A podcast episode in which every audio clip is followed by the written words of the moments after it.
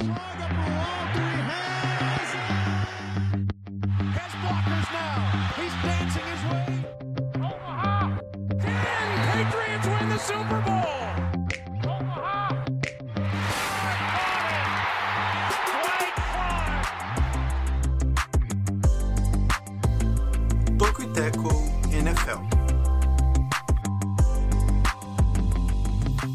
olá! Você que nos acompanha, está começando o Toco e Teco, o seu podcast semanal sobre NFL.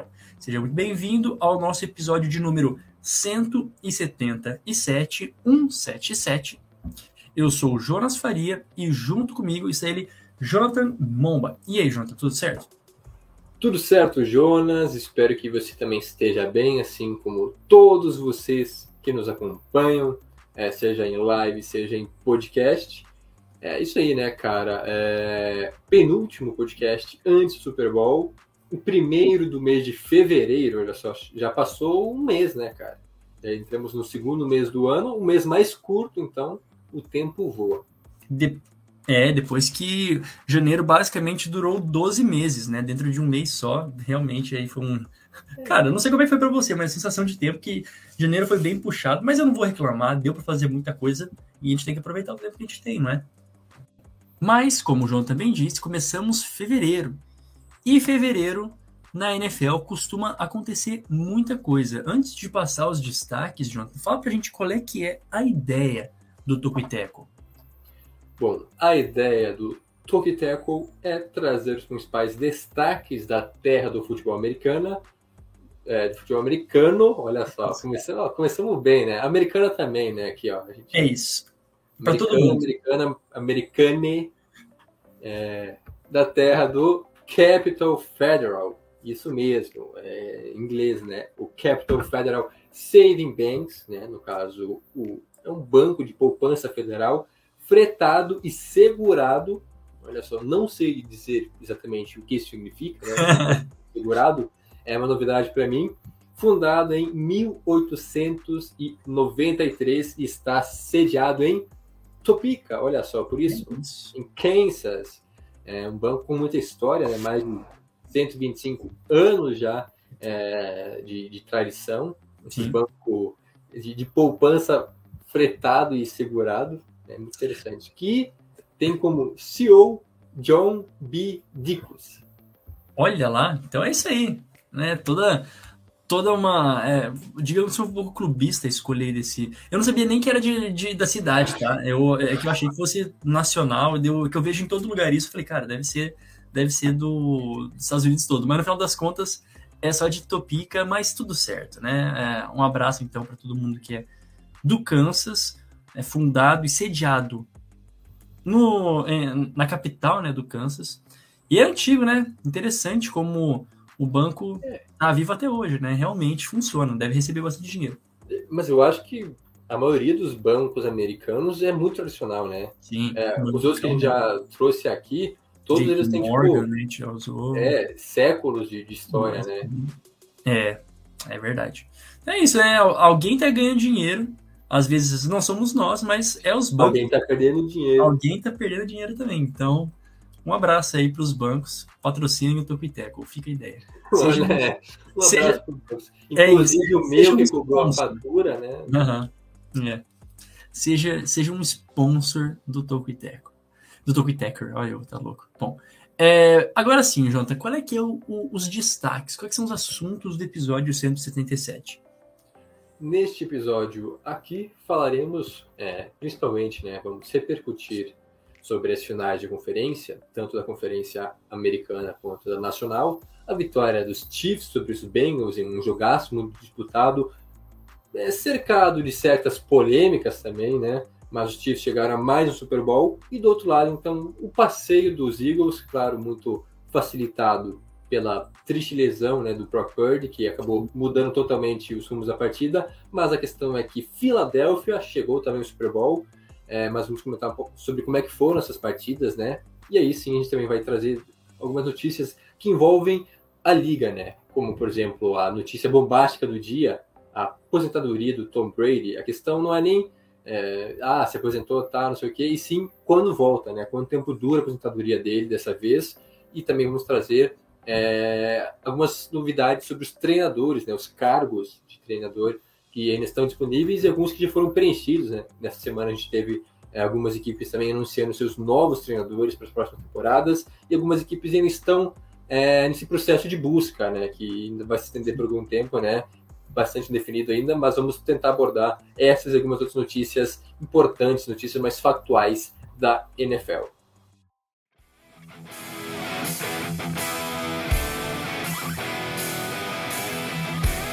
Muito bem, antes de irmos direto ao ponto, então não direto ao ponto, um rápido merchan. Se inscreva no canal do YouTube do Tucuiteco ou se inscreva e também é, ative as notificações.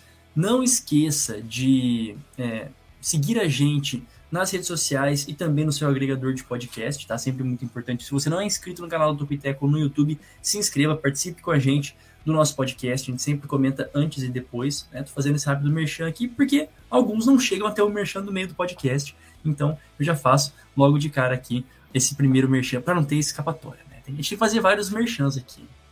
Várias pausas dramáticas. Mas é isso aí. Um merchan relâmpago estilo. Pode falar, pode falar. Hã? Não, frases curtas. Frases curtas, é isso. Esse aqui é um, é um merchan Jequiti. Rapidão. Bom, beleza. Agora feito o nosso merchan Jequiti, vamos a, ao nosso primeiro assunto. Né? Como o Jonathan já adiantou, vamos falar primeiro do jogo da NFC, a final da NFC da Conferência Nacional. É óbvio que é, nós vamos ter ainda um episódio para falar sobre o Super Bowl, mas é para falar na semana que vem, essa é a ideia.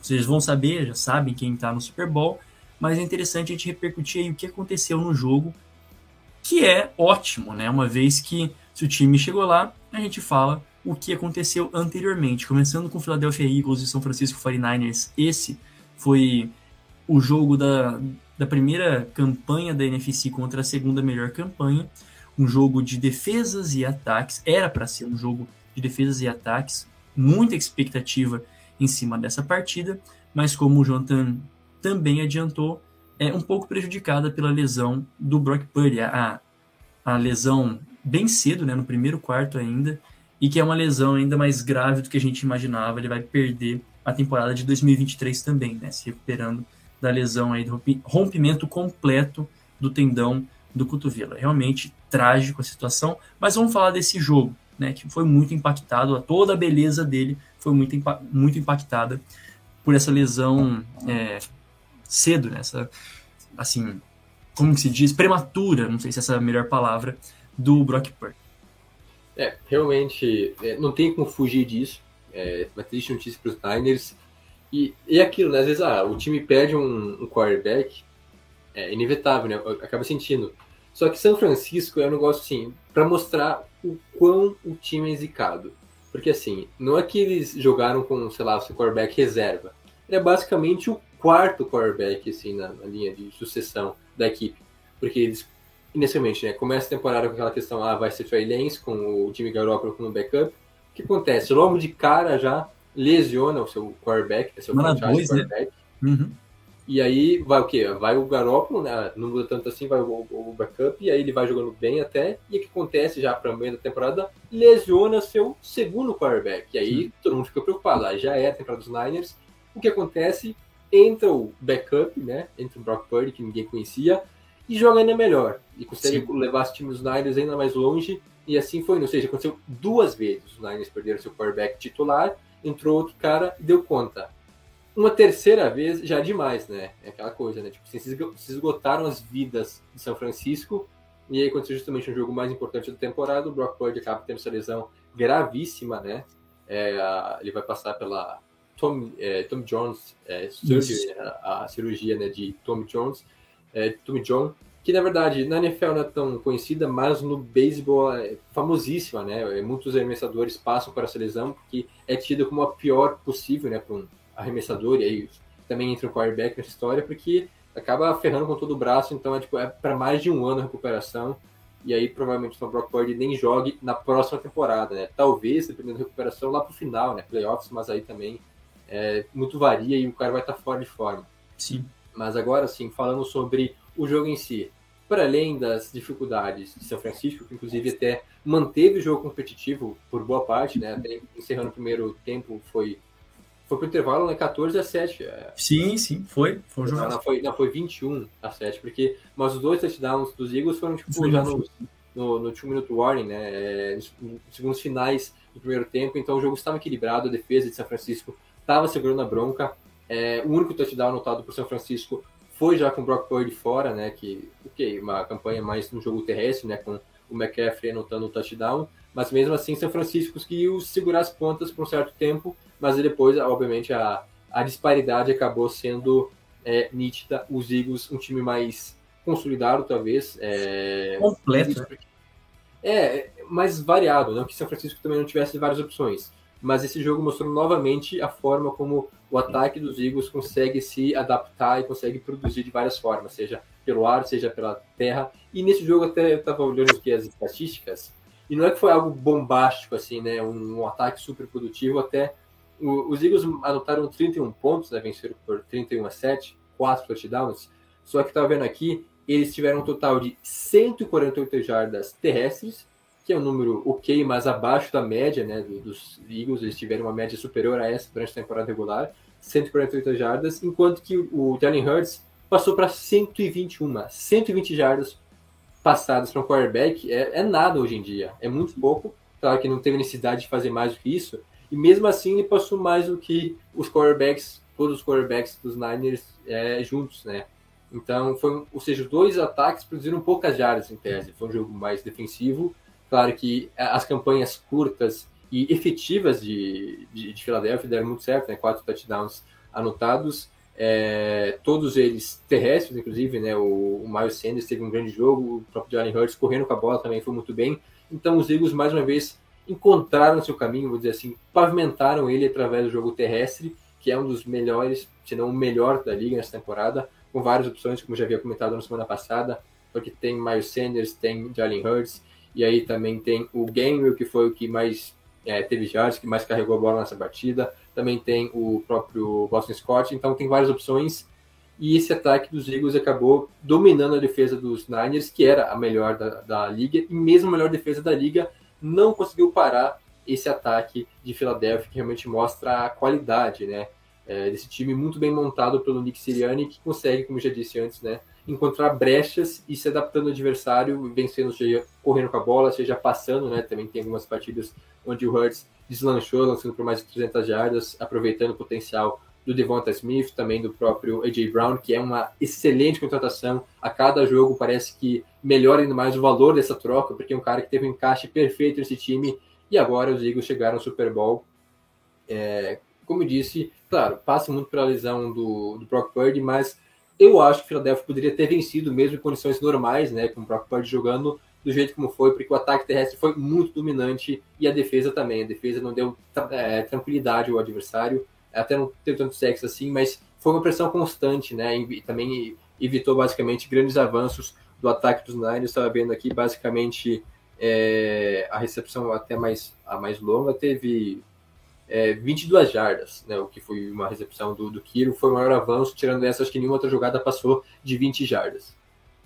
É, eu acho que isso foi num, passe do, do John Johnson, né, do Josh Johnson ainda, que, enfim, entrou e a gente pôde ver a diferença, né, não, assim, no nível, mas também da, como que é difícil, né, como que é difícil para um quarterback, como é delicado estar numa situação de precisar ir com um backup, e o backup no meio do jogo assim não está preparado, né? Que é, foi o caso do Josh Johnson.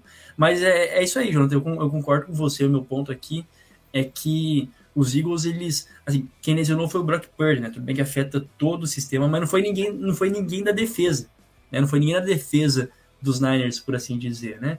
E era a melhor defesa da, da, da foi a melhor defesa da liga, né? E é, não conseguiu conter o ataque dos Eagles. Né? Então os Eagles encontraram um bom plano para aproveitar dos, dos turnovers que forçou, né? Foram acho que três sacks, é, três sacks, três turnovers, mas não sei se veio exatamente, agora não me lembro se veio exatamente dos, dos sacks, mas né, tiveram aí três turnovers, venceu a batalha de turnovers, isso era interessante, né? Acho que dos 12, todos os do, as 12 vitórias dos Niners até o momento, até a, a, final de conferência, eles venceram também a batalha dos turnovers, ou seja, ou não cometeram, né, ou, é, ou forçaram turnovers na equipe adversária. Nesse jogo em específico, sofreram com três, né? O que é turnover, né? É perder a posse da bola, né? Uma virada de, de jogo ali é, na posse. E foi isso que aconteceu também, né? De novamente o mérito do ataque por ter suplantado a defesa dos Niners e a defesa dos Eagles por ter forçado os turnovers, né? Por ter conseguido sacar, por ter conseguido pressionar os dois quarterbacks, né? Lembrando que o hit foi forte no Brock Purdy, mas assim, dentro do jogo, né? E a ponto de precisar ver, né, até o momento da partida, um, uma, chamada que o Christian McCaffrey, né, alinhou como é, quarterback, ele estava também com uma wristband, né, aquela aquele equipamento que o quarterback usa no, aqui no pulso com as jogadas. E, lógico, foi ele simplesmente lançou a bola para frente, né? Assim, uma coisa meio aleatória. Mas a gente vê o, o, tamanho da, assim, da situação que, que, os, é, que, que, os Niners se colocaram. Né? O Josh Jones ele precisou sair com, pelo protocolo de concussão. Então, assim, tudo deu errado nessa partida. Né? Tudo deu errado para o São Francisco 49ers. É uma pena, né? A gente pôde ver depois também na a frustração de George Kittle falar perder porque a gente não tinha quarterback, né? É, não culpando ninguém, mas culpando a, a, a, situação de não ter um quarterback, porque, enfim, não tinha, né? Simplesmente não dá para colocar mais um outro assim dentro do sistema, mas depois de uma campanha tão formidável como foi feita a do São Francisco 49ers, sem sombra de dúvidas, deve ser algo assim bem doloroso, o Shanahan também expressou isso. Foi, foi das derrotas aí que ele teve, ele teve já algumas, né, algumas bem consideráveis em playoff, né, em Super Bowl também. É, duas derrotas né, em Super Bowl, uma como coordenador ofensivo né, dos Falcons, outra contra os Chiefs, né? Então ele já teve aí algumas derrotas e também pro, na final da conferência do ano passado.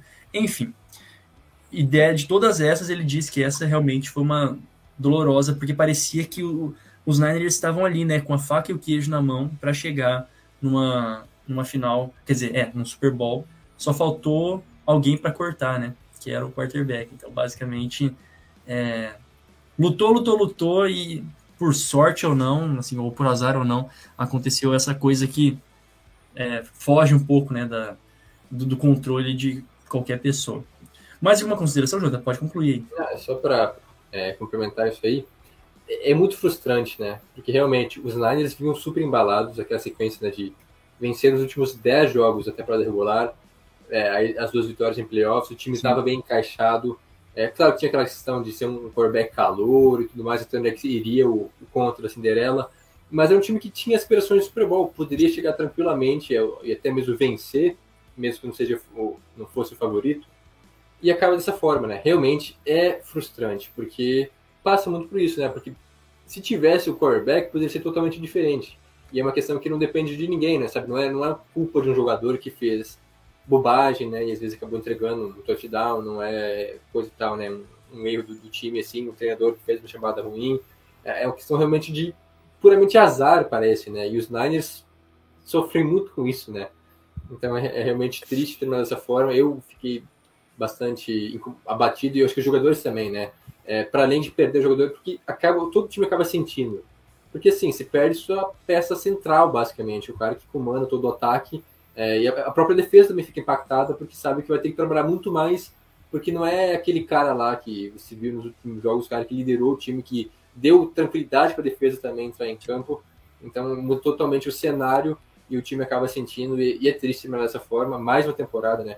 Ano passado, tudo bem que os Niners até surpreenderam, né? Foram além das expectativas, um time muito guerreiro, melhorou muito esse ano. E sim, tem condições para o ano que vem, mantendo essa base.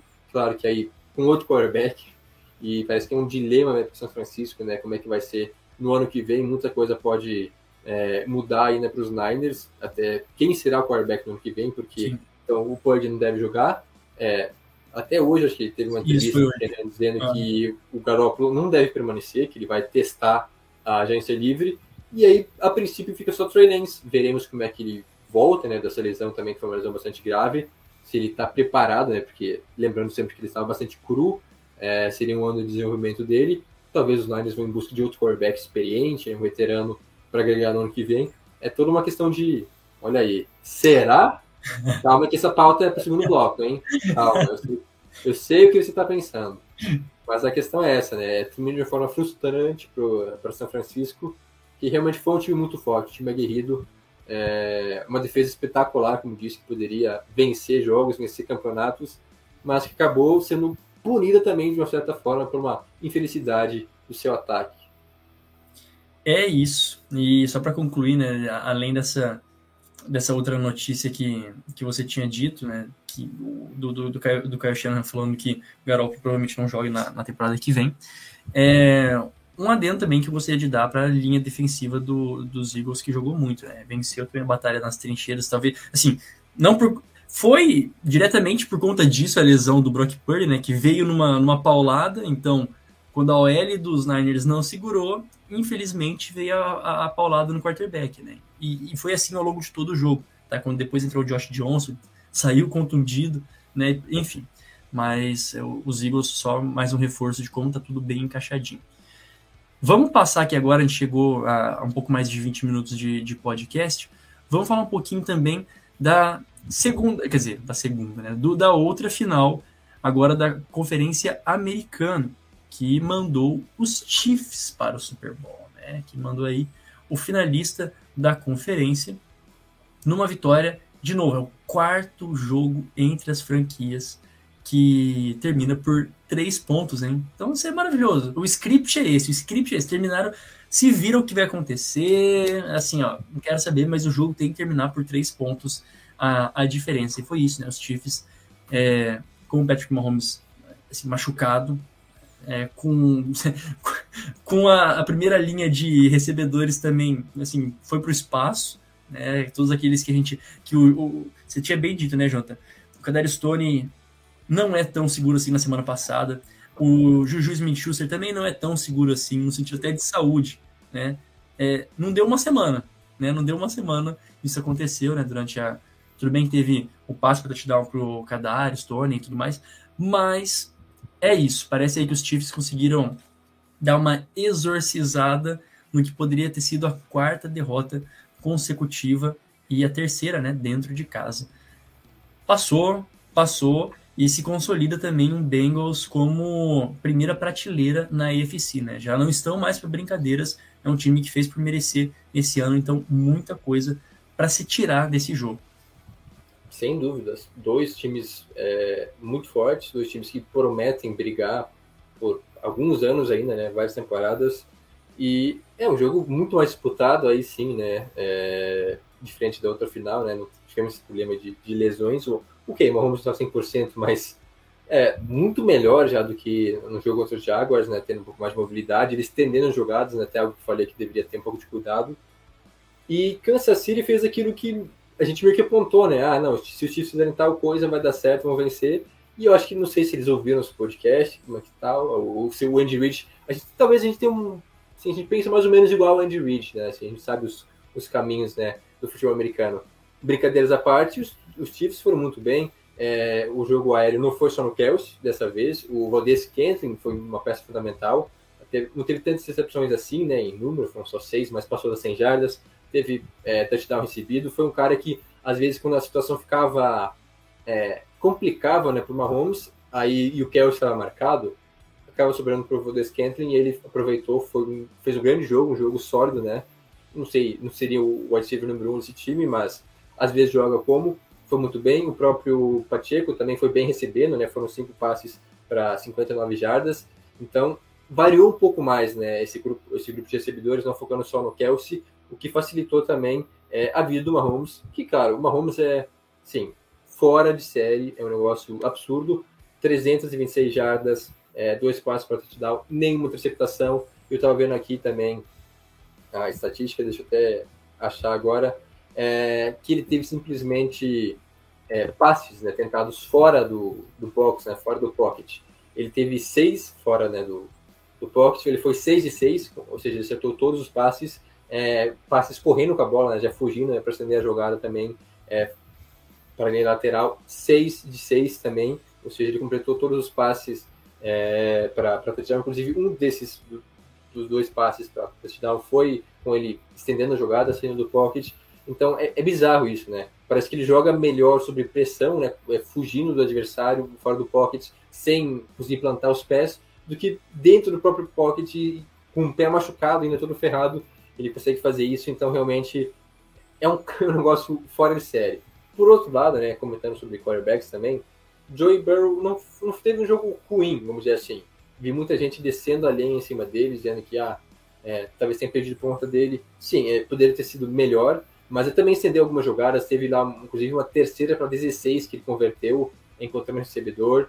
Então, teve boas jogadas, mas por outro lado também é, foram duas interceptações. Uma talvez não, não caia na conta dele, né, mas erro do recebedor, mas outra sim. E foi sacado cinco vezes, dessa vez a linha ofensiva dos, dos Bengals, que era um ponto fraco, né? A gente comentou, não conseguiu fazer um trabalho, diferentemente de Buffalo. O jogo terrestre também não entrou, é, diferente do, do jogo divisional. Então, algumas mudanças, né? Realmente, os Chiefs conseguiram explorar bem, inclusive com o, o Chris Jones sendo essencial para mim, apesar da grande situação do Mahomes, espetacular, para mim, o melhor jogador dessa partida, se tivesse que eleger um MVP, seria o Chris Jones, que foi realmente um cara assim é, é absurdo, né? É, o impacto que tem nessa defesa, ele vem talvez a melhor temporada da carreira dele, né? Eu estava vendo que nesse jogo, então, foram dois sacks, é, também teve, acho que, um, um tackle for loss, é uma pressão constante, então, realmente, foi um fator decisivo. É, o pass rush dos Chiefs funcionou muito bem, muito por conta dele, e conseguiu é, impedir que o ataque dos Bengals fizesse estrago. Não só, claro, a secundária também foi bem, né, com jogadores jovens, duas interceptações importantes para é, acabar com campanhas que eram promissoras né, de Cincinnati. Então a defesa dos Chiefs também deu um recado novamente, né, se superando em playoffs. Assim, uh, os Chiefs controlaram o relógio, pelo menos controlaram mais do que nas derrotas, né, que eles sofreram anteriormente. Foi o primeiro jogo desses últimos três jogos que eles tiveram uma maior posse de bola, né, conseguiram deixar o Mahomes em campo, pelo menos, é, também tirar o Joe Burrow é, mais, mais vezes. E não só isso, sacaram o Joe Burrow de novo. Foi um jogo com vários sacks, né? Cinco sacks para cima do Joe Burrow. Ele é a, o quarterback com mais sacks em, em pós-temporada, basicamente, né? Já tinha esse, esse recorde na, na temporada passada com o mais sacado no Super Bowl, foi sacado sete vezes, se não me falha a memória. Agora, ainda não é da creio que não, não é o de todos, de todos os tempos, né? O, mais sacado da pós-temporada, porque foi só a segunda na carreira dele, mas é, eu vi uma média de que gente pegar a temporada passada e nesse, né, ele tinha ele tem uma, uma média que seria tipo para 17 jogos, a média normal, né, de secs que ele, que ele sofreu, somando todos os secs da temporada passada no, na pós-temporada, com dessa dessa pós-temporada também, seria algo assim, uma média normal para quarterbacks sendo sacados em 16 jogos. E o que? Ele jogou é, 6? Provavelmente é 6. É, é, alguma coisa assim, para dizer que é bem menos. Mas então, além disso, né, uma, um jogo em que a defesa dos Chiefs apareceu e isso foi fenomenal, porque é, não deu a. supriu a falta física do Patrick Mahomes em alguns momentos, né? A limitação dele que ele guardou para no final, no último momento, né? Poder correr, não só estender a jogada, mas ele mesmo, né? Correr e sofreu a falta também do do Osai, né? Foi isso, é do Osai, se não me, se não me falha a memória, que foi, foi. totalmente rechaçado por algum por alguns companheiros, né? Para não ser é, para não ser injusto aqui, é, foi, foi pelo Jermaine Pratt. Né, assim, de bandeja. É, mas é que assim, era ele. Eu queria dar assim um, um uma, um suporte para ele, não que ele precise, né? Não que ele vai me ouvir, mas o Osai, para quem não, não sabe, é calouro. Ele estava destruindo nesse jogo, basicamente. Não, né? ele fez um bom jogo. É, sim, ele estava destruindo esse jogo no bom sentido, né? O que o, o Mahomes não estava conseguindo completar no meio de campo era ele que estava ali patrulhando, né? Além dos tackle, o tackle for loss, dos vários tackles que ele teve é, as, as outras assistências também. Ele fez um jogo assim formidável, junto com o, o Hubbard, enfim, todos os defensores do, dos Bengals. Só que nesse momento específico foi aí que deu aquela deu aquela calorada, basicamente, né? Aquela calorada no, no, no momento e que deu a. E eu, cara, não sei, mas me pareceu muito feia a lesão dele também. Isso aqui, é. não seja talvez as, assunto que eu não vi mais notícias sobre, mas me parecia que a perna dele dá uma dobrada assim. Enfim. Então é um jogo que. Ah, pode falar? Não, não pode complementar. É, eu só fiquei muito preocupado porque depois ele conseguiu sair andando, mas a imagem foi muito feia. Assim, a imagem foi muito feia do jeito que falou, meu Deus do céu, parece que a perna dele dobrou. Não vi mais notícias, até perdão por isso, mas não vi mais notícias falando a respeito da situação dele. Acho mas. Rompeu? É, eu acho também, não sei, analisando o joelho, acho que foi, né? Não sei exatamente qual que é a gravidade, né? Acho que é romper o ligamento. E é isso, né? Eu, já lance final do jogo, ele meio que acaba condenando, né? É, se lesiona e ainda facilita a vida dos Chiefs, porque, claro, não é que deu vitória a Kansas City, mas assim, facilitou muito, né? Porque são 15 jardas mais próximas, né? A falta é. acabou aproximando, né? O Butker deu 15 jardas de, de, de território, né? De, de terreno para Kansas City, e aí sim o field goal facilitou. 45, né? 45 jardas, acho que foi. É, 44, 45 jardas foi field é. goal, muito mais tranquilo do que se fosse de 59, 60 jardas, né? É, então facilitou muito. E para além disso, para além dos erros né, cometidos por Burrow, por Osai, que é calouro, é, para o time no geral, também tem a questão é, da arbitragem. E aí eu digo porque é um negócio assim, que me deixou chocado. Eu simplesmente não lembro de um jogo com uma arbitragem tão ruim, tão perdida quanto essa. Porque realmente é um negócio que. Tá, e aí sim, é, virou assunto, né? Teve, claro, um lado dizendo que foi roubado, outro lado dizendo que não interferiu em nada no jogo. Claro, cometeu, a arbitragem é suscetível a isso, né? A gente sabe que pode acabar cometendo erros, inclusive para os dois lados. Eu até vi lá uma, publicação, né, uma trade dizendo é, de, de, todas, todos os erros cometidos, né, todas as chamadas questionáveis, é, decisões questionáveis nessa partida, e sim, cara, são muitas. Assim, teve para os dois lados, mas claro que é um negócio que, que pendeu mais para Kansas City. Porque, para além do negócio absurdo que nunca vi uma falta onde é, voltou jogado por causa do relógio, porque o relógio não estava certo, o cara lá, que é, tem um cara que é responsável só por regular, né, por controlar o relógio, e ele, sei lá, de bobeira, e aí, ou seja, nunca vi um negócio desse, cara, voltou jogada porque o relógio não estava ah, não tava certo aqui, a gente não, percebeu, aí volta a jogada. Não funciona em nada aí nessa questão, realmente, porque eles tentaram novamente a terceira descida e não converteram. Mas a questão é que é ridículo. Além disso, também teve holding não marcado, inclusive em jogada de touchdown, um, um holding até bastante claro da linha ofensiva dos Chiefs que não foi marcado, e teve aquela terceira ou quarta descida que o recebedor, não lembro agora, acho que era o Scantling, que ele recebe, ele estende o braço para chegar na, na linha de, de, first down, ele recolhe o braço e a arbitragem não marca é o first down, e é ele vai para a revisão, e não é nem a arbitragem em si, mas a, a revisão, e aí eles simplesmente resolvem é, reverter, né? Achar, não, foi realmente um first down. Só que assim, era um negócio, cara, de interceptação, mas é, de, de interpretação, perdão. Mas assim, um negócio muito questionável, que geralmente a, a, só muda a decisão se tem certeza. E não dava para ver, afirmar que a bola chegou, né, cruzou lá o plano, seria um first down. Então, algumas decisões bastante questionáveis que levantam, assim, mas aí não é uma questão de é, roubar ou não, mas a arbitragem foi muito mal. Espero que a NFL realmente faça algo a respeito disso, porque é, os árbitros estavam confusos, e aí já desde o início do jogo já estavam meio que. parecia que não tinha uma. Falta, faltava comunicação né, entre as zebras, e aí no final, essas já não, campanhas importantes né, de Kansas City, até dos Bengals, que acabaram comprometendo, porque querendo não afeta também o, o, próprio time, né? Nesse lance lá da. Já, acho que da, da falta que não existiu, né? Que nunca se viu. É, o, o Zac Taylor ficou irado, cara. Eu achei que ia pra cima da arbitragem, ia invadir lá e ia pro, pro tapa. É, o cara ficou completamente transtornado. Então, querendo não afeta também os jogadores, mas. Claro, Baixou o modo Abel Braga ali. É. Abel Ferreira, perdão. Viagem com o Abel Braga, foi mal. É, o Abel Ferreira também. É. Cara, certamente seria expulso nesse jogo aí. Baixou a Belzis, a Belzis. Mas a questão é essa, eu detesto as conversas de ah, a arbitragem influenciou, até porque tem muitas coisas que influenciam no jogo, mas uma arbitragem pífia dessas, é, independente de ajudar um lado ou outro, cara, é, alguma coisa tem que ser feita. Para além disso, o espetáculo foi um grande jogo, mais um grande, grande duelo entre Chiefs e Bengals, que vem se tornando né, uma grande rivalidade, até pela questão fora de campo.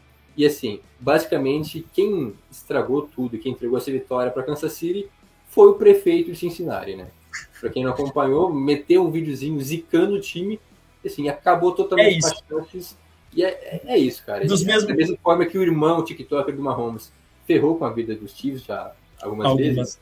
O prefeito de Cincinnati, que eu não lembro o nome do cidadão, acabou né, ferrando com as chances dos Bengals vencerem essa partida e Super Bowl. Dos mesmos criadores da Anitta no Super Bowl do ano passado, vem ah. aí o prefeito de Cincinnati metendo louco nos Bengals, né?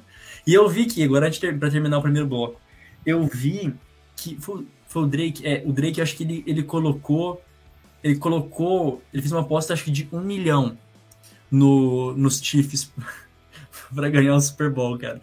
Um milhão. Ai, cara, o Drake pra também ele, ele tem. É, nada, né? é, não, pra ele não é nada, mas assim, ele tem, ele tem o. Assim, a, a, a pecha de ser pé frio também, né? Então vamos ver o que acontece. Ah, verdade. É isso. Eu não tinha me ligado nisso, né? Ele é, um é quase o torcedor dos Raptors, mas tem aí um, é, a pecha de zicar. Enfim, vamos ver o que acontece. Né? A ver assunto para o próximo podcast. Essa aqui é a questão. É. Então você já sabe, né? Antes de passar para o próximo bloco, quem é o Super Bowl? O Super Bowl 57 é Eagles e Chiefs. Agora eu não sei de quem que eu mando, tá? Agora é, eu não sei quem que vai ser o mando de campo. É, não sei mesmo. Vou... É e vai ser no Arizona, em Phoenix, capital aí. É, capital do Arizona. Espero que seja. Muito bem, vamos para o nosso momento merchan. É, vamos para o nosso momento merchan e eu já ia chamar assim. O Toco e Teco vai ficando por aqui. Brincadeira, não vai ficando ainda. A gente convida você a nos seguir no Instagram e no Twitter, arroba nas duas redes sociais. E se você tá pelo Facebook, né? Você acessa o Facebook, tem muita gente que acessa o Facebook. Pode curtir nossa página por lá também. Sempre compartilha o link da live lá, facebook.com barra Toco e Teco. Se você quiser receber a nossa newsletter, receba a nossa newsletter. É gratuita, não custa. É gratuita, não custa nada. Redundância aí para você, mas vale reforçar. tocoiteco.substack.com Ouça nosso podcast na plataforma da sua preferência. Se você quiser, nos escute pela Orelo, o aplicativo que, sem você gastar, sem você pagar nada, você nos ajuda financeiramente com alguns centavinhos cada vez que você nos escuta por lá ou baixa os nossos episódios. E se você está pelo YouTube, se inscreve no nosso canal, dá like, compartilhe, ative as notificações, é muito importante. Gostaria de falar aqui ao vivo que nós batemos a marca de 240 inscritos Sonzinho de fundo. É, é isso aí, Jonathan Mumba. 240 inscritos. Muito obrigado a você que se inscreveu no nosso canal. 240. Vamos para 250, hein? Vamos para 250. Meta aí. Fechar o ano com 250, 250 inscritos, hein? Temos aí mais 11 meses pela Meta frente. Ousada. Meta ousada, mais 11 meses pela frente para a gente fechar com 250 inscritos. Um abraço para todo mundo que participa pelo Instagram, que participa no pré-podcast, no pós-podcast também, no prime time, no garbage time. Lembrando que a gente sempre responde as perguntas de vocês antes e depois é, da gravação, né? Da parte que a gente manda depois para os agregadores de áudio. É, vamos lá. Agora sim, a gente volta para o nosso segundo bloco, passando aqui dos 37 minutos de podcast, quase 38. Um segundo bloco a lá assim, hard news, né? Muitas coisas aconteceram nessa semana, é notícia para lá, notícia para cá, e a gente vai trazer para vocês o agito da semana, começando agora, começando é, com a pauta principal, né? Aquela que levou o título do nosso episódio, a gente não sabe se vai ser esse mesmo, mas provavelmente será a reaposentadoria, né? De Tom Brady, reaposentadoria, isso porque a creio que exatamente, ou quase exatamente um ano atrás, Brady anunciou a sua aposentadoria e voltou. Voltou para mais esta temporada. Muitas coisas aconteceram ao longo dessa temporada, fora de campo, dentro de campo, na vida do Tom Brady, e hoje ele anunciou, sentado na beira da praia, emocionado, né, assim, visivelmente emocionado, não que ele chorou, mas deu para ver que deu aquela, é, aquela né, engasgada ali na voz, deu uma enchida de, de lágrimas nos seus olhos. Ele anunciou para valer, segundo ele, a sua aposentadoria depois de 23 temporadas. Creio que se você. Até para botar de link aqui depois o nosso episódio de quando ele se aposentou pela primeira vez, né, na, no ano passado, que a gente falou também, que a gente trouxe também ah, um, um, pouco da história dele, né, de como é lendário. Mas se ele tivesse se aposentado no ano passado e se aposentando agora, continua lendário da mesma forma, né? É, não fez aquele playoff, foi eliminado pelos Cowboys, pelos Cowboys, mas mesmo assim é Elton Brady, né? Nada que essa que essa última aparição nos playoffs apague a, a história dele de maneira alguma. E até o momento que este episódio está sendo gravado, ele não voltou, né? Ele está aposentado. Essa é a questão. Até o momento que esse episódio está sendo gravado, calma, calma. é isso, né? Não tem nenhuma notícia que ele vá voltar. Jonathan Mumba, passa aí para você. É isso, né, cara? Eu tenho os dois pés atrás, né, quanto essa notícia aí. Mas ok, ele disse que dessa vez é pra valer, né? É, todo, realmente. E eu fiquei emocionado bem vídeo. Eu também. Deu. Como eu já comentei aqui nesse podcast, por muito tempo fui hater de Tom Brady. É, é, passei minha vida, não digo odiando, né? Mas torcendo contra, né? Até por uma questão de rivalidade, mas aí no final das contas acabei admitindo que não tem como. E é, e é muito bom, né? Poder aproveitar, poder assistir essa lenda em campo e essa última temporada não que destrua ou apague um pouco do legado dele, né? Acho longe disso. Mas não, tinha pra quê, né? Se fosse pra se aposentar agora, não precisava ter voltado. Porque assim, foi uma temporada com recorde negativo, que é um negócio que basicamente não conhece na carreira dele, né? Temporada muito ruim nos bugs, em números é, estatísticas gerais, até ele foi bem, né? Teve uma produção muito alta, né? Inclusive acho que foi é, o, a temporada com mais tentativas de passe, né, o passe completo de quarterback na história. Né? Tom Brady foi o quarterback que mais passou em uma temporada, é, mais passou no sentido de mais tentar passes, né, não jardas em si, é, nesse último ano. É um negócio absurdo, né, com 45 anos. E essa queda, dessa forma como, da forma como foi, né, eliminação para os Cowboys. Então, sim, foi uma temporada bastante, sim, obscura, né, é, ruim para Tom Brady, que acabou talvez pesando e aquilo lá, né? É, assim, como disse, não vai apagar, não vai manchar o legado dele, porque é um cara absurdo, né? Sete anéis, mais do que qualquer franquia na NFL, né? Na era Super Bowl. É, detentor de vários recordes, um cara que dominou a liga por inúmeros anos, né? Um exemplo de competitividade e de excelência em futebol americano por mais de duas décadas, jogando pelos Patriots e agora, nesses últimos três anos, pelos Bucks. Vai deixar saudade nos companheiros, nos rivais é realmente uma nova era agora, né, para a NFL, sem Tom Brady, um cara que vai ficar marcado, acho que todo mundo que acompanha esse esporte há pelo menos um mês ou dois meses conhece Tom Brady, né? Talvez não saiba né, todo o legado dele, mas sabe quem é o Tom Brady, até mesmo quem não acompanha, é, o famoso agora ex-marido da Gisele, né? Sim, ex-Gisele. Esse é um fator, né? Porque Será que é? É, quem sabe ele vai tentar voltar agora para Gisele, né? Ele se aposentou, repensou um é, pouco. Tem mais tempo para isso, né?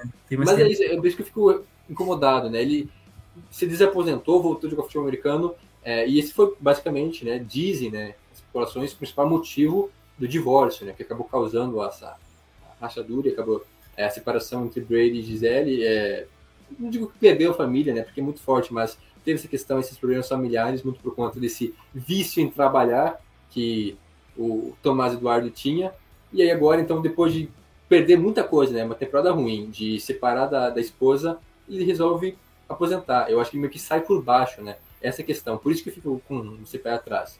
Porque Tom Brady terminar dessa forma, né? Uma, uma carreira tão espetacular, sei lá, é uma forma bastante, né? Um anticrime, basicamente, né? Se aposentar agora depois de uma temporada tão ruim, onde tanta coisa deu errado, sendo que podia se aposentar sendo campeão, pelo menos sendo uma, uma última temporada digna, né? Sei lá, levando o time aos playoffs, é, terminando por cima, né? Por isso que eu fico um pé atrás, mas realmente acho que a idade pesa um pouco e não sei até onde. Ah, até saíram rumores, né? Dizendo que agora ele quer tentar recuperar a família, tempo perdido. Sim. Mas aí também é só especulações, o que mais vai ter agora nos próximos dias é isso. Mas a questão é que Tom Brady, se de fato se aposentou, né? Isso. Definitivamente, vai deixar saudades o que você disse é perfeito, João. Ele deu aí a, o benefício do tempo para todos aqueles que é, quiseram se propor a assistir futebol americano, né? Para conhecer o maior de todos os tempos. Essa é a questão. É, assim, diferente de nós que, por exemplo, a gente não pegou Michael Jordan jogando, outros grandes assim jogando. É, ele deu benefício, a gente pôde ver várias vezes, né? Não foi só uma temporada, duas temporadas, a gente conseguiu ver por várias temporadas. E só, assim, fazendo uma pequena, é, uma pequena afirmativa, de fato, há um, exatamente um ano atrás ele veio o anúncio do primeiro, a primeira aposentadoria dele. Quatro dias depois, ele falou que o lugar dele ainda era nos campos, né? Não nas arquibancadas. Então, assim, Vamos dar aí uma, uma gordurinha de quatro dias. A gente tem uma semaninha ainda. Vamos dar ah. cinco dias úteis. Cinco dias úteis pra... Acho que agora dura mais, hein? Vamos ver. É isso, né? Sei lá, depois do Super Bowl. Então a gente tem aí até o início da próxima temporada. Ai, Jesus amar. Até ali, agosto, eu tô pagando para ver. E rapidinho, tá? Antes da gente passar pro, pro próximo, eu queria eh, rápido, rapidamente falar o, o vencedores e perdedores desse dessa aposentadoria do Tom Brady. Né? Achei bem interessante. Você ia falar disso, Jonathan? Ou não? Não, não, não. Pode, pode passar. O primeiro vencedor, o próprio Tom Brady, né? Ele, ter conseguido é, declarar o seu a sua própria aposentadoria nos seus próprios termos, né? Tem muito atleta que não consegue, tem que sair lesionado, ou, ou aposenta por conta de lesão, aposenta por vários outros problemas, parece que obrigado, né? Ele se aposenta, assim, querendo talvez se aposentar, ou vendo que é melhor se aposentar, então, nos próprios termos. Um perdedor, os Buccaneers, é claro, né? Que a gente não sabe o que vai ser dos Buccaneers sem uhum. ele. Um vencedor, a Conferência Nacional, a NFC, né? Porque, é, de qualquer forma, fica, talvez um pouco mais fácil as coisas aí pela frente. Um perdedor, os Raiders, que estava aí no, no bonde dos iludidos, para quem sabe receber o Tom Brady. Um grande vencedor, o Pro Football Hall of Fame, o Hall da Fama, né, com certeza, que é só concretizar isso quando ele falar, real, me aposentei, ele já é da classe de 2028, né, ele tem que esperar aí cinco anos para poder ser condecorado no Hall da Fama. Um grande e o maior de todos os perdedores, ao meu ver, os fãs de futebol, né, assim, que vão perder a, a Tom Brady jogando, mas enfim, tem material para ver dele assim por anos e anos de tudo que ele jogou. E outra, se ele não voltar a jogar, ele não vai se afastar do futebol americano, né? Não, é verdade. Daqui a pouquinho vai virar, sei lá. Tipo assim, ele tem contrato é, com a Fox, né? Ele tem contrato com a Fox. É, se tem aquela questão, já tem um contrato meio que pré-assinado com a Fox, uhum. né? Então não vai durar é, muito tempo, né? vai para eles comentar e eu fico até um pouco curioso de como é que seria Tom Brady comentando os jogos, analisando as partidas, deve ser um negócio também absurdo, né? Veremos os próximos capítulos e, e, é isso, né? Até repercutiu, né? Gerou vários memes, né? Porque, cara, é, é um negócio clássico, né? Realmente, Tom Brady se aposentando. É, ainda mais porque já teve esse, uma aposentadoria fracassada. Essa aqui eu acho que dura um pouco mais, né? É, assim, imagino que. Vamos esperar, talvez lá pelos inícios do training camps, ele fica, pois é, pessoal, repensei. Não dá para ficar só de boa, assim, sentado na praia, curtindo é. sozinho. É. Aí o recorde não é dele é, esse recorde eu sei que pelo menos ele não tem, ou ele está empatado, de jogador que se aposentou e voltou da aposentadoria. Vários já fizeram isso. Quem sabe ele se aposente, voltou, agora ele se aposenta de novo, daí ele volta de novo e aposenta. Daí ele vai ter. Mais um recorde por coleção. Mais um recorde na carreira. E de mais aposentadorias, né? Mas, é. exatamente, exatamente. Quem sabe, né, cara? Eu acho que realmente ele vai dar uma descansada agora, porque sentiu, né? Tomou muita porrada também esse ano. É, já não tem mais o corpinho de, de 20 e poucos, né? Como não era mais um garotão. Mas a questão é, é isso, né? A longevidade dele é algo espetacular, lá do início dos anos 2000 até agora. É, chegou a jogar com pais e filhos, né? É, com companheiros, adversários, que é hoje já os filhos desses jogadores estão na liga e o Tom Brady continua lá. Tem vários treinadores, inclusive agora mais jovens do que ele. O né? próprio Mike Vrabel dos Titans, né? Jogou nos Patriots na época que jogou ele. Bem, né? Vale destacar. Foi companheiro de equipe. Então, é uma galera, né? É isso, né? Eu realmente é por isso que é tão marcante, porque é um cara que estava há tanto tempo na liga que a gente não consegue imaginar como. É, porque a gente, eu não era nem nascido, quer dizer, era assim, eu nasci era assim. dele, dele entrar na liga, né? Mas eu não sei como é que é a NFL sem o Tom Brady. Muita gente que acompanha Sim. não sabe como é que é, porque tá aí há trocentos anos, né? Um dinossauro do futebol americano. Então, realmente, vai ser algo marcante é, essa próxima temporada. E, e, é isso, cara. Acho que já para fechar, assim, planejando, né? É, vislumbrando como é que vai ser o futuro. Uma divisão totalmente aberta, porque os Bucks, depende de quem é que vai ser o quarterback deles, mas não é. A gente já viu que é um time meio que em decadência. Essa divisão talvez seja mais fácil agora, né? de todas, a mais fraca, é, em suas divisões, e realmente a, a NFC agora é, fica muito mais aberta, né? Sem um Tom Brady que sempre é um candidato. E, claro, todos aqueles times que estavam tentando persuadir, Tom Brady, seja Dolphins, seja Raiders, até se falou muito dos Niners por ser o time da infância dele, né? Depois é. a lesão do Brock Purdy, ah, agora Tom Brady vai para os Niners. Inclusive, é isso, ou ele volta antes do training camp, ou ele volta no meio da temporada regular, depois do quarterback titular e backup dos Niners se lesionar. Que horror. Escolha a opção, é, uma, é um dos dois cenários. Muito bem, então a gente tem que dar até o meio da temporada regular, da temporada regular do ano que vem, ou desse ano, né, na próxima temporada, para realmente bater o martelo sobre a aposentadoria do Tom Brady. Que loucura. O João também disse, é isso aí, a gente não conhece uma NFL sem ele, né, vai ser... Eu comecei a imaginar no ano passado, e durou quatro dias a minha imaginação, como é que seria uma NFL sem Tom Brady, né? Porque logo ele voltou. Agora, quem sabe, a gente tem mais tempo para imaginar e vai que isso que se concretiza, né? Mas que o retorno dele demorou mais. Ele teve um tweet de eu, ah, então. Tô, eu, vi aqui, eu vi na, CB, na CBS, até sair já do link Nossa, aqui, mas cara, tinha falado quatro dias, eu achei que fosse mais tempo, cara. Foi, foi umas semanas. É, enfim. Mas foi rápido de qualquer forma. Né? Não durou muito. Não, não durou, durou muito. Não durou muito. É, e o, o, último herói da resistência, acho que de uma geração de quarterbacks aí agora, o mais velho da liga, deve ser Aaron Rodgers, né? 39 anos aí. Tem o Matt Ryan, acho que o Matt Ryan tem 38, mas assim, de uma geração que marcou mesmo, né? Como Big Ben, o, os Manning, os dois, né?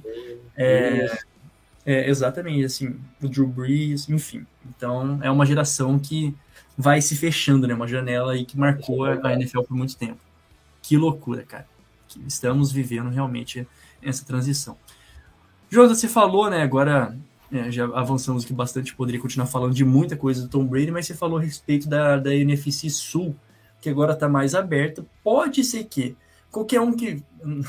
Entenda, tá? Vou tentar me explicar. Mas alguém que chegar e fizer um trabalho bem feito já pode se sobressair. Né? Alguém, algum técnico que der certo, assim, do jeito que e o, por que eu estou falando isso? Porque o Frank Rich, ou Frank Wright, foi contratado para ser o novo técnico, o head coach da equipe do Carolina Panthers. Lembrando aí do último trabalho do Frank Wright, foi com a equipe dos Colts, né? Ele foi demitido dos Colts no meio da temporada, até assumir o Jeff Saturday, né? O interino que também já jogou, já foi jogador é, do, dos Colts, e agora Frank Wright, que foi o primeiro quarterback de Carolina, né? Então tem aí essa identificação, essa questão de conhecer a tradição do time.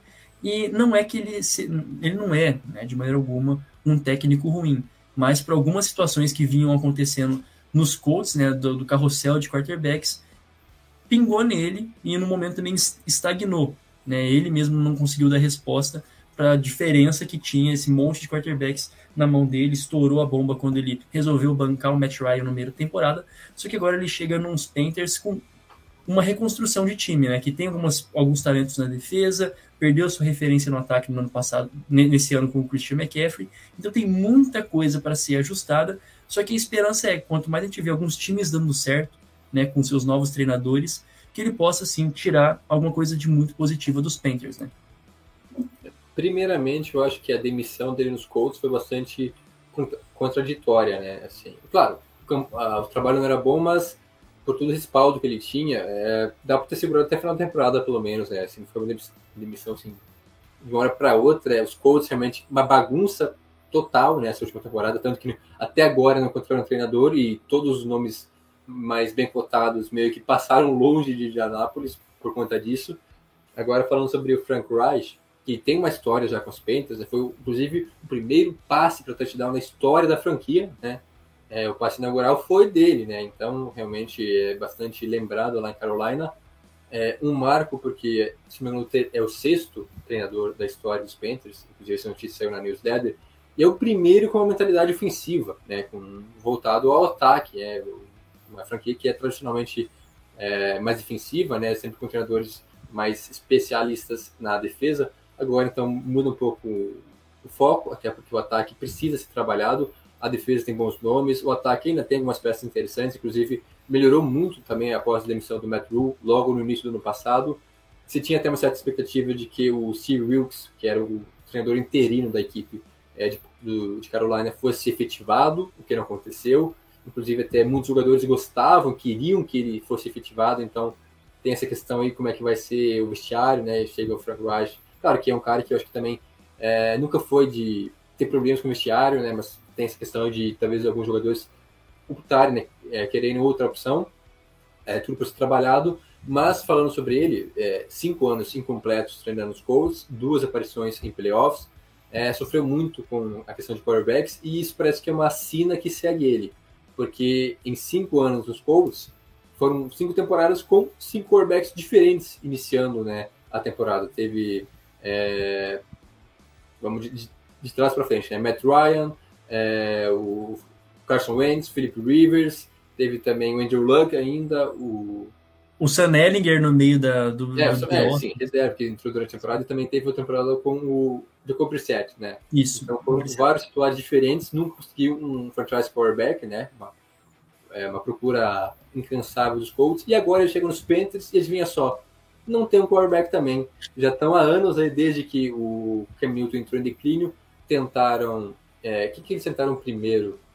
Antes do Sam Darnold e do Baker Mayfield? É, nem lembro mais quem foi. Tentaram alguém, aí trocaram pelo Sam Darnold, Sim. aí nesse ano chegou o Baker Mayfield, ninguém deu certo.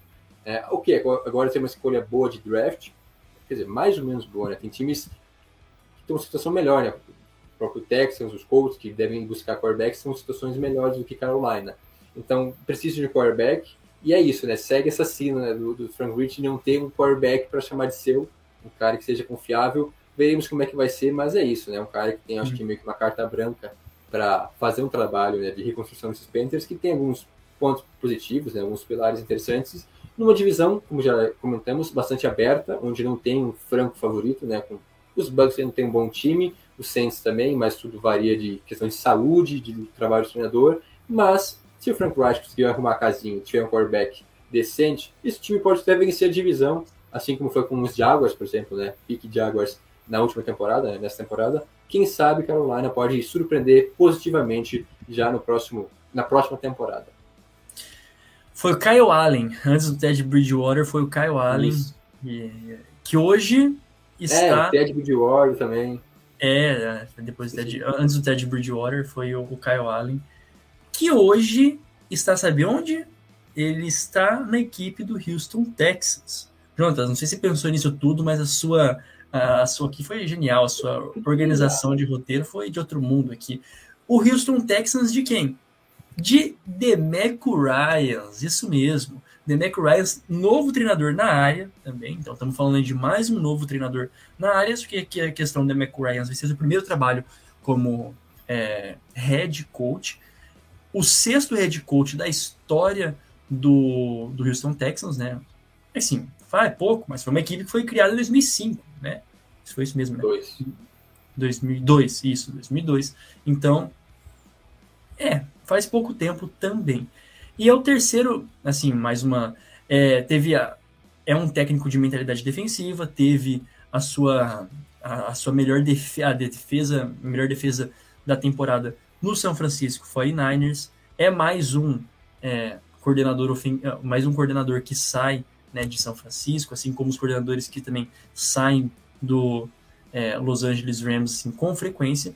E ele chega num, num Texans que também passou, tinha vários outros nomes ali é, circun, é, circulando e até alguns palpites que ele poderia ter ido para os Broncos, ou poderia ter mesmo para os Panthers, ou quem sabe para os Colts, mas enfim, no final das contas, chega de Mac Ryans para tentar emplacar um, alguma coisa. É isso, tentar emplacar alguma coisa nos Texans, tirar alguma coisa de bom é, desse time que também entrou num limbo muito grande, né? Depois da saída, assim, acho que o limbo desde a saída de Bill O'Brien, né? Basicamente, o Bill O'Brien deixou um rombo no time que está se perpetuando aí pela terceira, quarta temporada é, seguida.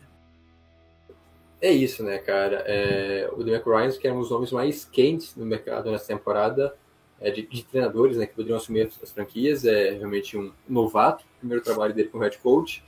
É, inclusive o terceiro, terceira temporada seguida com um treinador diferente né, nos Texans, desde a da bobagem que o Bill Bryan fez É, tentaram com o Culley, tentaram com o Love Smith na última temporada e agora então com o Mac Rhymes. Os outros dois eram meio que uns steps né, para essa reconstrução que a franquia entrou, mas agora o Mac Ryan sim é um cara para pensar já os, o futuro que vem, as próximas temporadas. É um time, por um lado, que, sim, ruim, ruim demais, mas que é, é, é bem interessante né, para um, os treinadores, porque tem uma escolha alta de draft, né, deve ir em busca do seu quarterback, seja é, o, o, Bryce Young ou então o CJ Stroud, que são os principais nomes né, cotados. Deve ter um bom, um bom quarterback, tem outras picks, tem é bastante espaço no cap, então é um time que já pode se arrumando, né? Ele vai fazer, vai ter um bom trabalho pela frente, mas acho que chega sem aquela pressão. Vai ter dois, três anos para trabalhar e melhorar esse time de Houston, que sim, tem muito buraco, né? Tem muita coisa para ajustar, mas o Mac Ryan, que teve também uma ascensão assim, meteórica, é, só trabalhou nos Niners, começou como treinador de linebackers, foi subindo e se tornou o coordenador defensivo na temporada passada, né? São dois anos, substituindo justamente o Robert Saleh, que saiu para treinar os Jets, ou seja, agora dois ex-corredores defensivos dos Niners treinando equipes na EFC, vai ter, se não me engano, até tem um duelo entre Jets e Texans esse ano, não, não, tenho certeza agora, mas ou seja, pode ter um reencontro né, de Salé com ele também, aprendeu muita coisa com o próprio Salé, que até agora não, não, deu tão certo assim lá em Nova York. Veremos como é que vai ser com o DeMac Ryan, como disse, sem muita pressa, ele vai ter tempo para trabalhar, porque tem muita coisa para ser feita, né, para ser trabalhada em Houston. Muito bem, porque o time de Houston precisa de um pouco de estabilidade. Se ele tem eh, também carta branca para trabalhar, vai ser pode tirar coisas boas do Texans, sem dúvidas, né? Agora outro que não a gente estava né, comentando antes do podcast começar, outro que a gente imagina que não tenha tanto tempo assim, tá? Não vai ter essa gordurinha aí para queimar de ah, o trabalho deu certo ou não. É, talvez o maior ah, enfim, não vou entrar em, maiores detalhes. Mas vamos falar dos Broncos, tá? Para não enrolar muito, até porque a gente já tá com um tempo. Enfim, os Broncos contrataram, contrataram Sean Payton, né, que foi liberado. Ele ainda tinha um ano de contrato, é verdade. Estava aposentado, tinha um ano de contrato ainda pela frente, um ou dois, com a equipe do, do Saints, mas foi liberado pelo Saints para procurar um, novos ares. E agora veio parar no Colorado.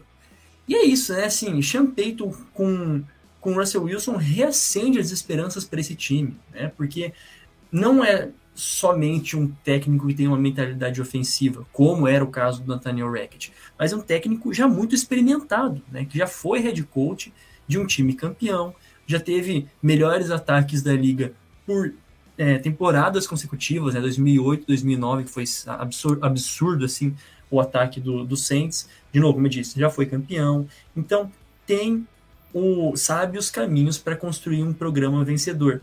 E agora tem aí pela frente esta, talvez, bucha dos Broncos depois de uma temporada que não, que não rolou, basicamente.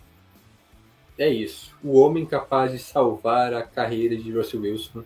E essa troca né, dos Broncos que acabou se envelhecendo mal rapidamente, né? Era o Tom Brown no início, né? Eu lembro em março do ano passado. E aí, em menos de um ano, né, se tornou uma trade bastante problemática. A trade nem tanto, né? Mais o contrato que deram para o Russell Wilson. Mas falando sobre o Sean Payton, é realmente o melhor para mim, o melhor nome que, que estava né, sendo ventilado aí né, neste ano, porque é um cara comprovado, sim.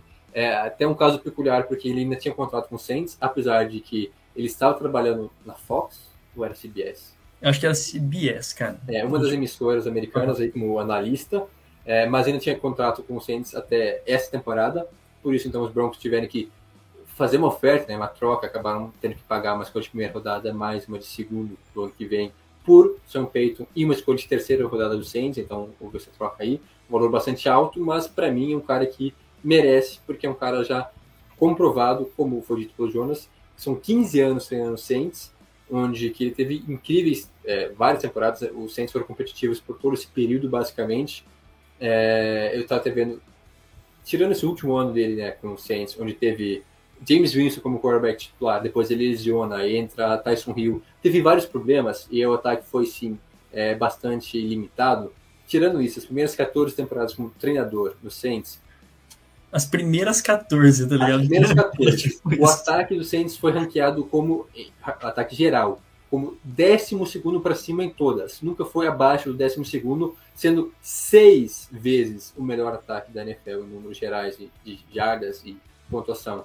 Então, é, claro, tinha o próprio Drew Brees, mas mesmo assim, muito também é, por conta do Sean Payton, né, que facilitou os recordes batidos pelo Drew Brees também, é, com o Sean Payton. Teve Camara, teve Michael Thomas jogando em alto nível, então um cara que consegue extrair o melhor dos seus jogadores, consegue lidar com jogadores, importante isso, né? É algo que falhou, né? Muito da parte do Hackett. Então, é um cara totalmente diferente, apesar de também ter uma mentalidade ofensiva, mas um cara já comprovado, um cara respeitado na liga, com um trabalho sólido no Saints, um cara que sabe gerir as equipes, é, é, jogadores, sabe.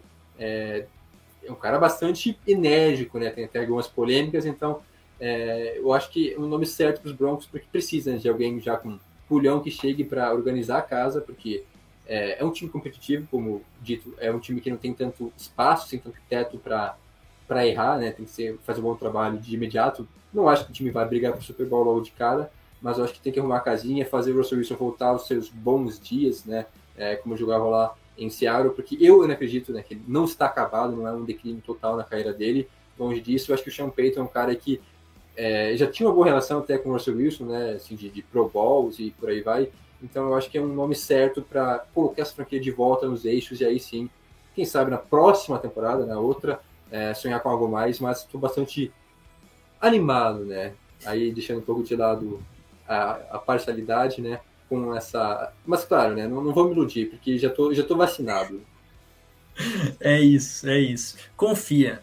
E aqueles que gostam de apostar em coisas aí aleatórias, não tão aleatórias assim, fiquem de olho, porque pode pintar daqui a pouquinho um Tyson Hill nos Broncos também, né?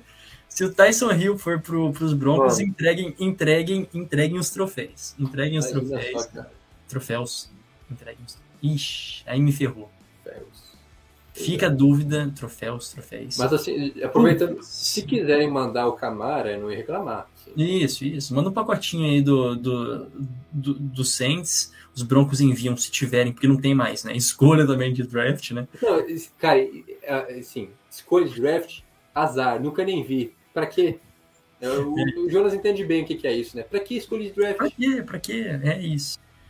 É... Tirando toda a decepção, pra gente, assim, a gente não vai comentar sobre, mas só uma, uma rapidinha, né? Que a gente falou desse carrossel de, de quarterbacks, mas tem dois times ainda que pode pintar, quer dizer, precisa pintar algum, algum head coach aí pela frente, que é os Cardinals e os Colts, né? Dois times aí bastante relevantes no cenário da NFL, assim, de modo geral, que a gente não pode esquecer, estão com a sede vacante, né? Estão sem alguém sentado na, no seu cargo de head coach pelo momento, né?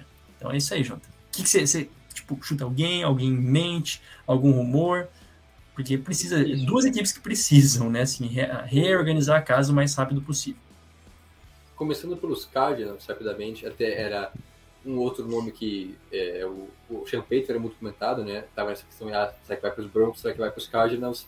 É, sim, tentaram o Sean não só ele, mas também é, o próprio DeMarco Ryan também foi entrevistado pelos Cardinals. E na lista de nomes que já foram é, entrevistados, estão sendo ou ainda serão entrevistados por Arizona, que é bastante extensa, mas tem nomes agora mais recente, o Loa Anarumo, que é o coordenador defensivo dos Bengals, o Brian Callahan é o coordenador ofensivo dos Bengals, né? ou seja, os dois coordenadores de, de Cincinnati, também, se não me engano, os dois coordenadores de Filadélfia né? vão ser é, entrevistados depois.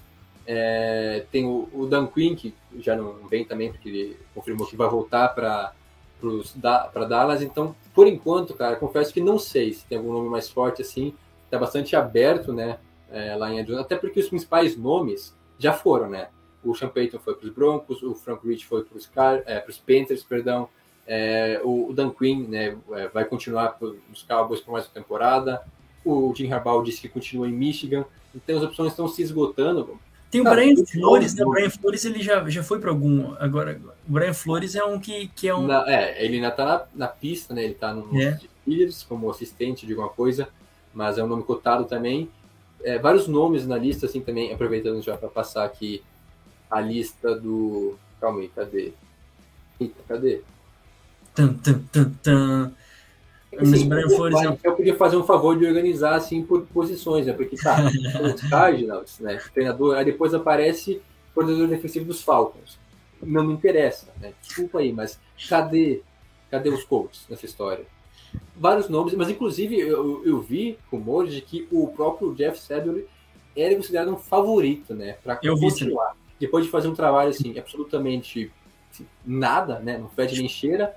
Ganhou dos Raiders, essa que é a verdade. Ganhou dos Raiders no começo. É, não, acho que pode ser que ele continue, né? Ele fez um bom trabalho. Por que não? Igual o Love Smith. Foi assim. mais a franquia, né?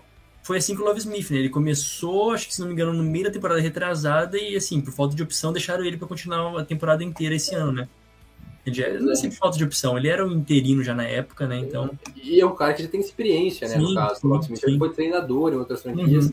Agora, o Jeff Saturday nunca treinou nada, assim, não foi cuidador, não foi treinador de linebackers externos, não foi nada, assim, simplesmente ex o L dos, dos Colts. Ah, não, chega aí, ele era analista também em alguma emissora e se tornou treinador interino dos Colts e pode ser que continue agora como é, treinador principal, mas tem outros nomes também, né? Todos aqueles que eu já citei estão sendo ventilados. Veremos, né? Acho que tanto o Colts quanto o Cardinals estão sendo um pouco mais demorado, né? E, e os Cardinals têm outro ativo de ter Kyler Murray, que é um quarterback já bastante comprovado, né? Um bom quarterback, mas também não tem tanto talento assim, tirando isso, né? Uma defesa problemática, é... um time que não sei se vai para reconstrução, se vai tentar brigar, tem...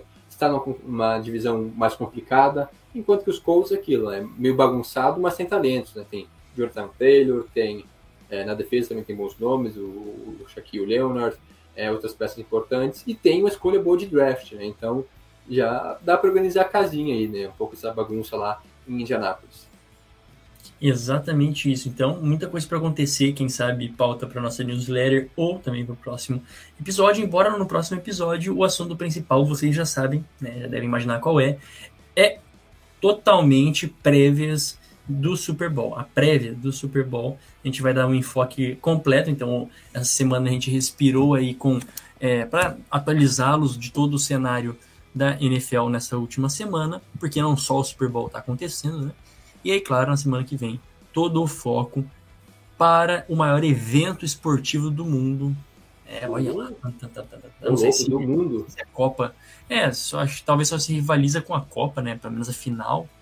É, forte, fortes declarações. Olimpíadas. Ou, quem sabe, o retorno de Tom Brady aos gramados. Né? Então a gente tem bastante coisa. Eu tô zoando. Não, não, não. não brinks. Semana é. que vem, ó, é foco total. É só Super Bowl e show do intervalo. Essa é isso. É isso. Vamos falar de Rihanna. Rihanna. Ótimo. O Tocoiteco vai ficando por aqui. Não se esqueça de nos seguir no Instagram e no Twitter, arroba Tocoiteco, nas duas redes sociais. O nosso Facebook é facebook.com Tocoiteco. Acompanhe a nossa newsletter, assine nossa newsletter, tocoiteco.substack.com. Todos os links, vocês sabem, estão na descrição desse episódio. Siga os nossos perfis pessoais, o meu arroba Jonas Faria no Instagram e o seu Jonathan Momba. Arroba Jonathan Momba. Ah, é, e tem meu Twitter também, Jonas Faria Underline. Né? Mas siga o Jonathan, Jonathan Momba, em todas as redes sociais. Procure ele em todas as redes sociais. Quem sabe você encontre. Muito obrigado a quem nos acompanhou, a você que nos acompanhou até agora. E a gente volta na próxima semana com o episódio 178 do Topiteco NFL. Tchau, tchau.